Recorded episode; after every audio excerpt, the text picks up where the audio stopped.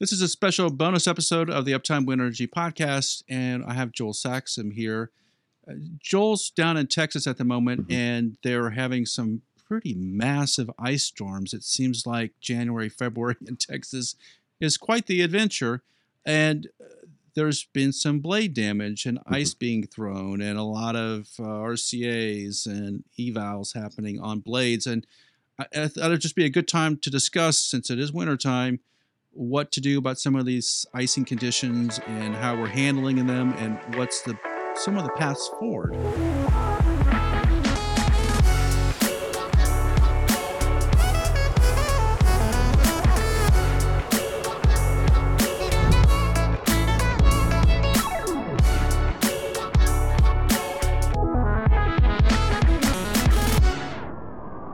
Joel, would you like to just give us an idea what you're seeing right now? Yeah, I'll tell you. Um, I'll give you the environmental conditions in Texas right now and then kind of talk about some of the things we saw in the field in the last few days.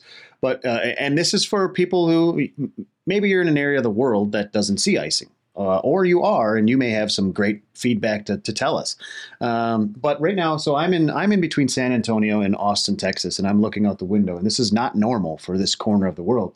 But there's a pin oak tree in the front yard that's probably got, I don't know, five thousand pounds of ice in the in the leaves and branches. I mean, there, I, there's there's fourteen inch branches that are just boom, bent right down to the ground, right? So all there's power lines failing. There's, uh, I mean, there's a half inch of ice on the deck everywhere. Uh, I drove last night. We had a uh, wind po- on the Wind Power Lab team. We did an R C A up in northern Texas. Uh, we were up by. Um, up by Wichita Falls, uh, and so we had to do some traveling around the state.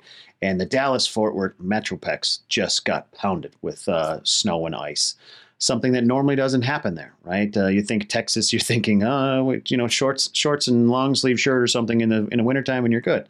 Uh, but, I mean, I, I counted in one stretch of highway yesterday while traveling nineteen different accidents because of the icing on the roads. Wow.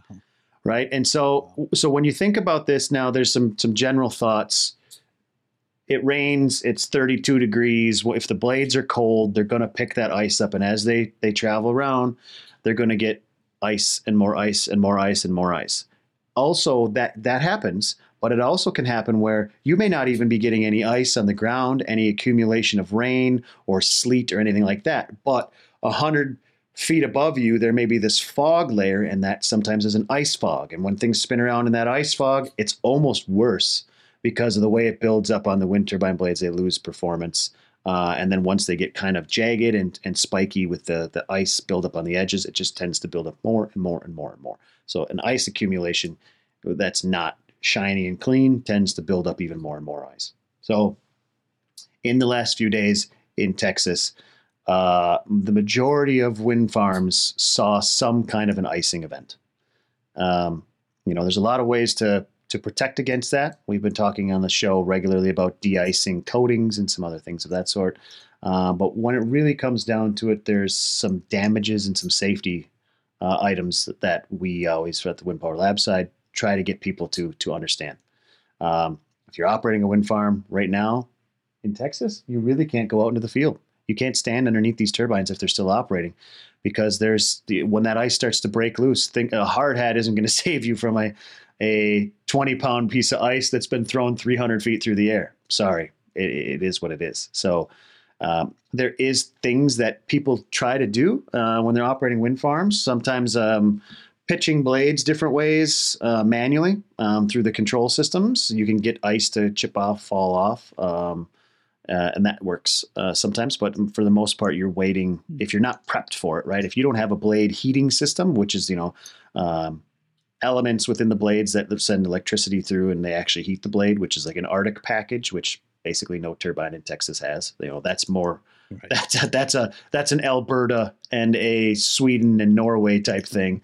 Uh, the Arctic packages. Um, if you don't have that, a lot of times you're just waiting for the ice to slough off. Um, and you make some people keep running their turbines in it and, uh, you know, watch the vibration alarms and the SCADA data. And if the vibration gets to be too much, they may shut them down to avoid bearing damage. Um, but we do see some in the, you know, in the R C A world, we do see some uh, R C A and end of warranty um, campaigns, we've seen the exact same wind turbine make model blade in a warm climate at an end of warranty campaign have two or three damages per blade versus in a in a frozen climate that was ran when they were iced for two or three years. Ooh. Have one hundred damages per blade. We've seen it. it this isn't a, this isn't me saying, I think I've heard of that before. This is me seeing the report that it, it has happened. Um, so there's a lot of lot of damages that can come. I mean, ice throw, think about this too. twenty pound piece of ice, blade whirring around, ice lets loose. It may throw that ice straight up in the air. When that ice comes back down, blade number two comes back around, smashes right into it. So now you're hitting a twenty pound piece of ice at the leading edge of your turbine blade, and you're going to end up with impact damage um, if that is left undiscovered or, you know, left left to, to its own devices, pitching or uh, uh, peeling, chipping of the coatings. It can get into a structural repair very quickly as well. So, I mean, yeah, it's it's there is so much mass to pieces of ice. I know when you see it on a some ice on a massive blade, you don't really think that much about it because mm-hmm. the blades are so strong and powerful. You think, well, that ice is not going to have any effect. But those are big pieces of ice. And the analogy I always use, well, it, it took down a space shuttle, right? Yeah. Uh, ice broke off, hit the space shuttle, broke off some tiles, you know, and it ended up catastrophic. The same kind of thing happens structurally in terms of wind turbine blade. If it snaps off ice and it runs into another blade, man, the impacts are enormous and they're focused. And composites do not like that kind of direct, right. uh, tangential force on the surface, and and they'll crack, they'll fail. You can actually poke a hole in them if you get enough force there. Uh, it just they're just not designed for that. Yeah, I think which is I think the trouble. Yeah, think about it from a from a really like I, I always try to break things down into a practical sense, right? So you're driving down the highway and some a hunk of ice or snow or something comes off the top of a semi truck, flies through the air, and it maybe it hits the road, or or you've been unlucky enough to have one hit your car or your windshield. Same thing, bigger pieces of ice, and now yeah. that blade might be coming around at one hundred seventy-five miles an hour. And instead of being a metal car that it hits or the pavement that it hits, it's a composite structure. Yeah. So, it, you know, there's there's our friends Ping um, of the show. Uh, they have uh, in their one of their newest versions of the Ping monitor, they can detect icing buildup, which is fantastic. So, you know, if the icing is very um, uniform on the blades and it builds up the same on all of them, you may not get a vibration alarm through your SCADA system, but you may still have icing buildup that you won't know about. Uh, the ping, the ping monitor can pick that up, can say, hey, you've got an icing event going on here. You should maybe, you know, you can eliminate some damage by shutting down or, or whatnot, uh, but at least you're in the know. Then you have a better, better way of making decisions, whether you want to keep them running or, or not. Right. So Ping, Ping does that. Right. Ping can do that for you. Um, There's other, other, most other blade monitoring systems. These all, there's a lot of C M S systems coming out into the world right now. Um, whether they're, you know, Eologix. Yeah. Talk to Eologix for a second. Yeah, Eologix. Because yeah. that's is a pretty smart system where they're putting uh, essentially temperature patches, I'll call them, mm-hmm. uh, that talk remotely to a controller. So it knows what the temperature is on the blade, and it can tell if there's ice being built up mm-hmm. because they have basically an ice sensor in each of them. So they'll put multiple of these little patches onto the blade, and that that's a really smart move because it'll tell you if, if the blade is actually free of ice, so you can start back up again, mm-hmm. which is a big problem is you just don't know when to start, right? Uh, so there's a lot of good products on the market, uh, Ping, Eologix being, I think, some of the leading mm-hmm. ones mm-hmm. at the moment. And and then, you know, sort of secondarily, is the anti-ice coating mm-hmm. or the ice phobic coating we're calling them. Nine Ice being the one that's uh, the coating du jour because Aerones has been talking about it and mm-hmm. using it on, and is, is uh, applying it from what I can tell watching yeah. YouTube and LinkedIn. Uh, and Nine Ice is a company that's based out of Kansas. It's not a Norwegian or a Danish or a German company, weirdly You would enough. think. It's it sounds, yeah, German company. Yeah. yeah, right. Right. It's not based in Sweden where it's cold. Yeah. It's in Kansas. It doesn't get that cold in Kansas. Uh, and then Elemental Coatings, which is, that we've had them on the podcast. They're based mm-hmm. out in Texas, Houston area, I believe. And they have done some more recent work on their coating. At least I have seen some, I think, more recent information where they've been working in the aerospace world with Boeing and testing their coatings uh, for durability in like a rain erosion environment. Mm-hmm. And it has, last last I saw, they're doing really well. Uh, so there are some new materials, chem- chemicals, chemistries, coatings mm-hmm. to put on blades that could help reduce the amount of ice. Because what are you going to do in Texas? Uh, at this point, when the blades are already up, you got thousands of wind turbines, thousands, tens of thousands of blades out there. Yeah. What are you, what are you going to do? You, are you, you going to try to apply a coating? That's probably your only choice. Yeah. And, and then there's an R O I on it too, right? So with these coatings, right. it classically with these coatings, everybody's worried about, I put it on, does it last a winter? Does it last two winters? Does it last three winters? Yeah. Right? So anybody that's developing these coatings from like, you know, the, the consultant side of me, when we talk to them, we always say, you know, have you done rain erosion tests? How does it hold up on the leading edge? Right? Yeah. Oh, yeah. Okay. So, so, so as we said this, I just had a branch break off, about an eight inch branch, just break off and land in the yard. Um, I was like, what is that noise? Yeah. So the ice, the ice is, the ice is real going on right now. So, so the, I'm sorry, I digress, but back to the, the case there, when you're testing these coatings, it's just like testing an L E P coating.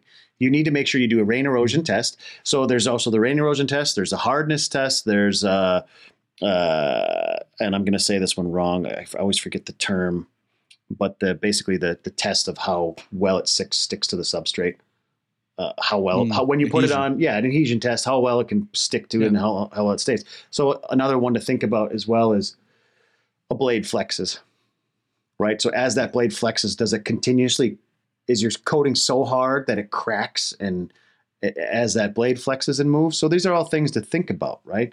Uh, when you're trying to choose these things and why everybody has a little bit of their hair up about them in the industry. Do they work? Um, you know, we've heard from of, of Nine Ice that they've been on some turbines for a few years and they're still still working. Uh, that's fantastic. Um, Good. You know, um, so, so those of you that don't know about anti-icing coatings, most of them are applied to the leading edge and then about uh, eighteen inches to two feet down the blade, because that's the, the fat part of the blade that will, you know, pick up ice and stuff. After that, basically everything kind of sloughs off. You're not going to build it up on the, on the back. You might build it up on the trailing edge a little bit, but that doesn't affect it as uh, aerodynamically. So that's and how it's applied. Basically, I know like the Nine Ice coating is um, can be rolled, can be sprayed. Aerones is spraying it with their robots. Um, I know that they've used uh, uh, Peter Batusik's company in the U S, Blade Platforms, I think. Uh, but uh, applied it from platforms. Um, you can roll it or spray it. You can apply it with guys on ropes. Uh, if you, sure. if you're doing, if you have blades on the ground, you can do a, a whole rotor in a day, no problem, and get it back up if you're doing a repower or something like that. Uh, but the R O I piece comes back into, if we put it, so what is the business interruption cost that we lose when we, when we have an icing event? So if we have to shut these turbines down, how much money are we losing? And does that cost make up for the cost of installation? Or You can go another, you can go another route, and you can actually insure against that that downtime. But well, since the last big icing event in Texas, I don't think there's been a lot of changes made to the blades. I know they've done a lot to the infrastructure uh, to keep the everything connected. I think they had problems with the grid. It was at twenty twenty-one when they had the, the big ice mm-hmm. storm. Uh, they had grid problems. They have natural gas problems. The pipelines froze. It was a combination of events that cascading uh, led to the big power outages, losses, yeah. yeah, cascaded on them. But I mean, we talked to Doctor Hu out of Iowa State, and that uh, podcast is available on YouTube. And he was he's a researcher who's looking into um, icing of wind turbine blades. And he has a, there's a wind tunnel at Iowa State, so they have an icing wind tunnel. And he, we had him uh, before that podcast, and he was describing some of the techniques they're using to create anti-ice or ice-phobic coatings. And a lot of it's based on natural materials, the way a flower or a critter hmm. animal handles icing. So different ways, different structures uh, at a really small scale, very fine scale, which is part of the issue with erosion. Leading edge erosion on these really fine structures that they just can't take the the pummeling from the rain over time. Mm-hmm. It wears them out. And, but they were looking at, I, I remember this specifically. So I had, I asked him, were there some potential coatings that could survive on a wind turbine? He said, surprisingly, yes, they were testing some at the mm-hmm. moment. And that was a year or two ago.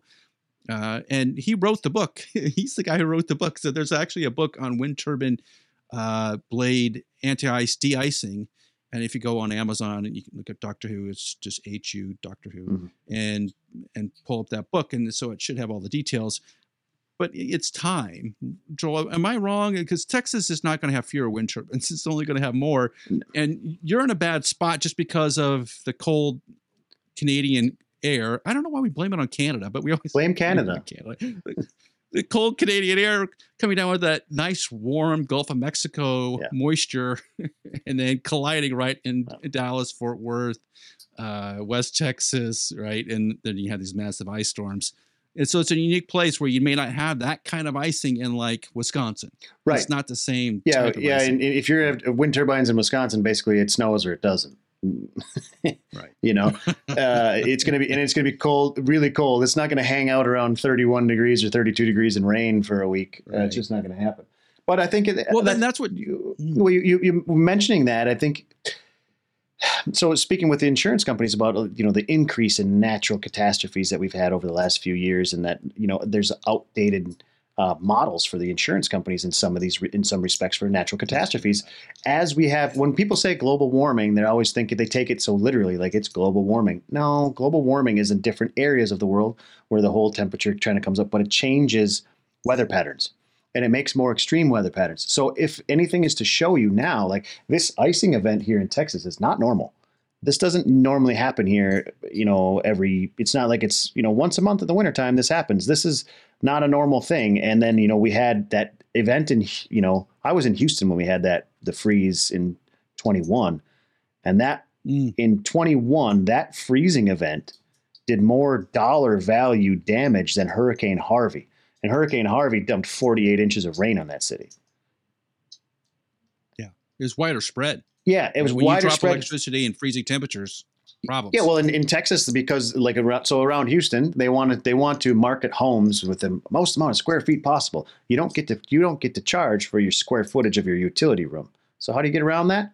Right. You make your utility room in the attic. So put your water heater in the attic and then wait until the temperature drops to fifteen degrees and see what happens. And that's what happened across that's the sub. True. There was there were subdivisions with roofs that were raining, right? So the, the the cost is extreme.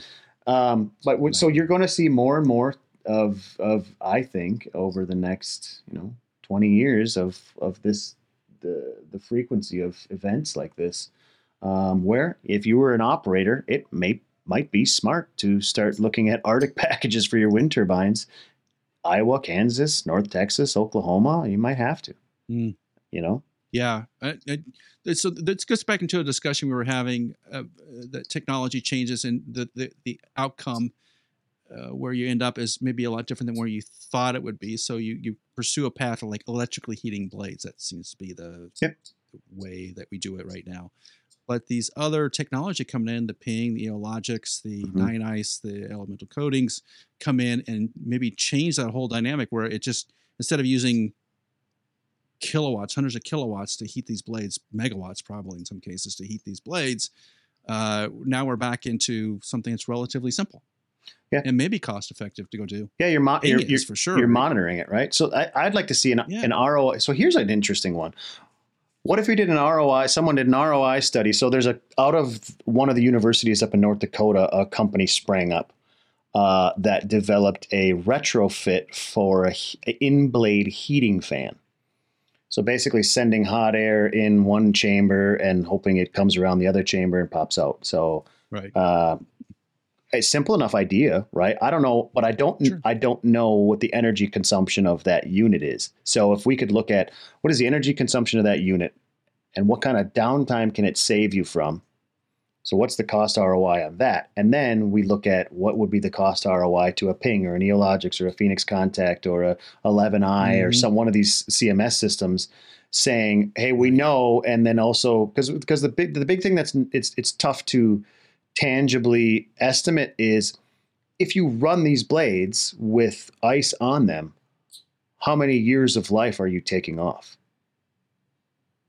Right? Oh, like yeah. how much, I, how much large, structural fatigue are you in, introducing there? then well, I think you know, I talked to Lars Benson about this because he's Canadian. He knows snow. He's Danish. Right? Don't I, I, say he's Canadian. He'll get mad at you. Well, sorry. He's part Canadian, part Danish. I, I will, but he's lived in Canada long enough. Yeah. We can call him Canadian on some level, right? There he's, you got, go. he's got the maple leaf, right? But uh, the he, I was talking to him at dinner one time, and I probably lost track because of the alcohol, but uh, he was talking about the amount of damage that happens to blades because of the ice. I'm pretty sure it was him. Yeah. It's like, yeah, you can really shorten the lifetime with these blades. Just little tiny things. You know, he's, he's they're big into the pitch alignment mm-hmm, mm-hmm. Uh, fix, which totally makes sense to me, and how they can extend the lifetime of wind turbines. Mm-hmm. But the ice is the other piece. Like, man, there's so much problem with ice and the loading and the unloading. You know, lifetimes get shortened. There's a, there's, yeah. a, there's a company I talked to uh, not too long ago that does some C M S stuff, and the, they're one of the differences that they do in the market. And I'm not going to say their name because I really haven't, we haven't talked enough where I'm ready to throw them out. Like, I kind of get some, some, mm. some, st- some information from their board and whatnot. But the difference is, is they're monitoring twenty-four seven. And because they're monitoring twenty-four seven, rather than just like grabbing a blurb of data and sending it out, blurb of data, sending it out, because they're monitoring twenty-four seven, they can actually start to calculate some of those fatigue, life, uh, damage, defects, type types of things of, of that sort. So they might be able to tell you, hey, this this icing event that lasted four days took nine months of life off of your blades, um, and and that starts to get really interesting to me. Yeah. So let me ask you this: if you're a technician yep. and you're in Texas, and there's not a lot of icing in Texas, yep. and you're on on the farm and you see ice on these blades, I assume there's some safety protocols oh, yeah. that come into place. Uh, do they just close off access to the facility so you don't get hit with ice, or what, what is the standard procedure there? Standard procedure, I would say, is, yeah, you, you'll put a exclusion zone, just like if you have a damage, if you had a blade that cracked off or something up tower, you always put an exclusion zone around it. There'll be signs, cones, this thing, like, don't go here. If it's an, if it's a farm, wind farm wide issue, I would say most people are going to the O and M building and having a lot of coffee that day and catching up on some paperwork because they're not going to the field. Uh, the other thing, I know I know some prudent operators will, there's there's normally always ranchers, you know, landowners and other things on site. They will send out a, they've got a, usually a communication system with those people as far as an email chain or a text or something like, hey, just letting you know, we might have some ice up on the blades. Um, don't go hang out underneath them. Maybe keep your cattle in well, away from them. Yeah, yeah, keep your cattle in, yeah. Well, in in terms of getting access to the turbines and climbing up in the nacelles and being up on the outside, even when there's just a little bit of ice, not saying some of these huge storms, but even when it's just icy conditions, I assume they put restrictions on what you can and cannot do. You're like, yeah. you're not climbing on top of the nacelle. No, absolutely right? not. You're not. Okay. You know, basically, once you get to the point where there might be ice accumulation, even if it's close, it's exclusion zone time. Like, you're not going to the, you're not, okay. you're not going to that base of that turbine at all, because it's just, it's okay. just too dangerous. It's too risky. You can't, I mean, a, a hunk of ice comes off that thing. Even, even a, a small five pound piece of ice, if we could, we could do the quick math on uh, what kind of velocity it can it's, reach from that high, right? It, yeah. It'll smash your windshield. It would, your hard hat, you almost might as well not have a hard hat on, to be honest with you, at the damage, the damage it can do. Yeah, it's being like hit with a Buick from one hundred yeah, feet. Yeah, exactly. I mean, that's pretty much what it's going to feel like. Yeah, yeah. and they, they've got some, and, and everybody's got a little couple tricks up their sleeve as far as, like I was saying kind of earlier in the, the this this little bonus episode of, you pitch a little bit, you know, wait till the sun comes out, and then you'll yeah. and then you'll pitch yeah. pitch this the you know the pressure side and get some sunlight on it, and then you'll pr- pitch it and get the pressure side, get some sunlight on it, then hit hit the. Uh, the leading edge, and then you might unlock the rotor and let it spin and see if it'll slough some of it off. Like, but you can do that all remotely, right? Like, that's done from a laptop in a truck. You better. Yeah, you're not right. you're not climbing under. You're not going into the tower and running the controls in there to do that. So, um, yeah, you can. A lot of times, I'm can, sure it's happened. Or do you? It's that's happened. It's had to. I'm happen. sure. Come on. We don't. We. we it's Texas. I, I, right? Instead of hard hats, it's cowboy hats. Well, you know, yeah, it's just a kind of a Midwest way of doing th- doing stuff. I'm yeah. not saying it's right. I'm just saying that it, it would have happened, especially ten years ago, yeah. twenty years ago. You know, probably been the way they did it. And on the other side of it, there is a lot of there is a lot of operators. So we talk about fatigue life and all these things. Uh, you know, in the United yeah. States, as we all know, kind of how things operate. ten, eleven, twelve, thirteen, fourteen years, when these blades have a twenty-five, twenty, twenty-five year lifespan, they're repowering anyways. So there's a lot of people that are just like, run it. Don't worry about the ice. If we get an alarm that says you've got some damage, maybe we'll shut them down. Otherwise, let them buck. A lot of people do that too. To be honest, I'm just, you know. Yeah. Hey, it's all about the it's all about the dollar at the end of the day. Yep. It's what it is. Yep. Well, this has been a really interesting discussion, Joel, and I, I I'm sorry you're in an ice storm, but I think it's good to highlight the safety right now. If you're near wind turbines that have ice on them, be careful, technicians, be careful out there. It's it's going to be a rough winter. Yeah. You guys are you guys are the ones that make all this all this happen for all of us. So we can't afford to lose any of you. Stay safe around the icy turbines. Stay safe.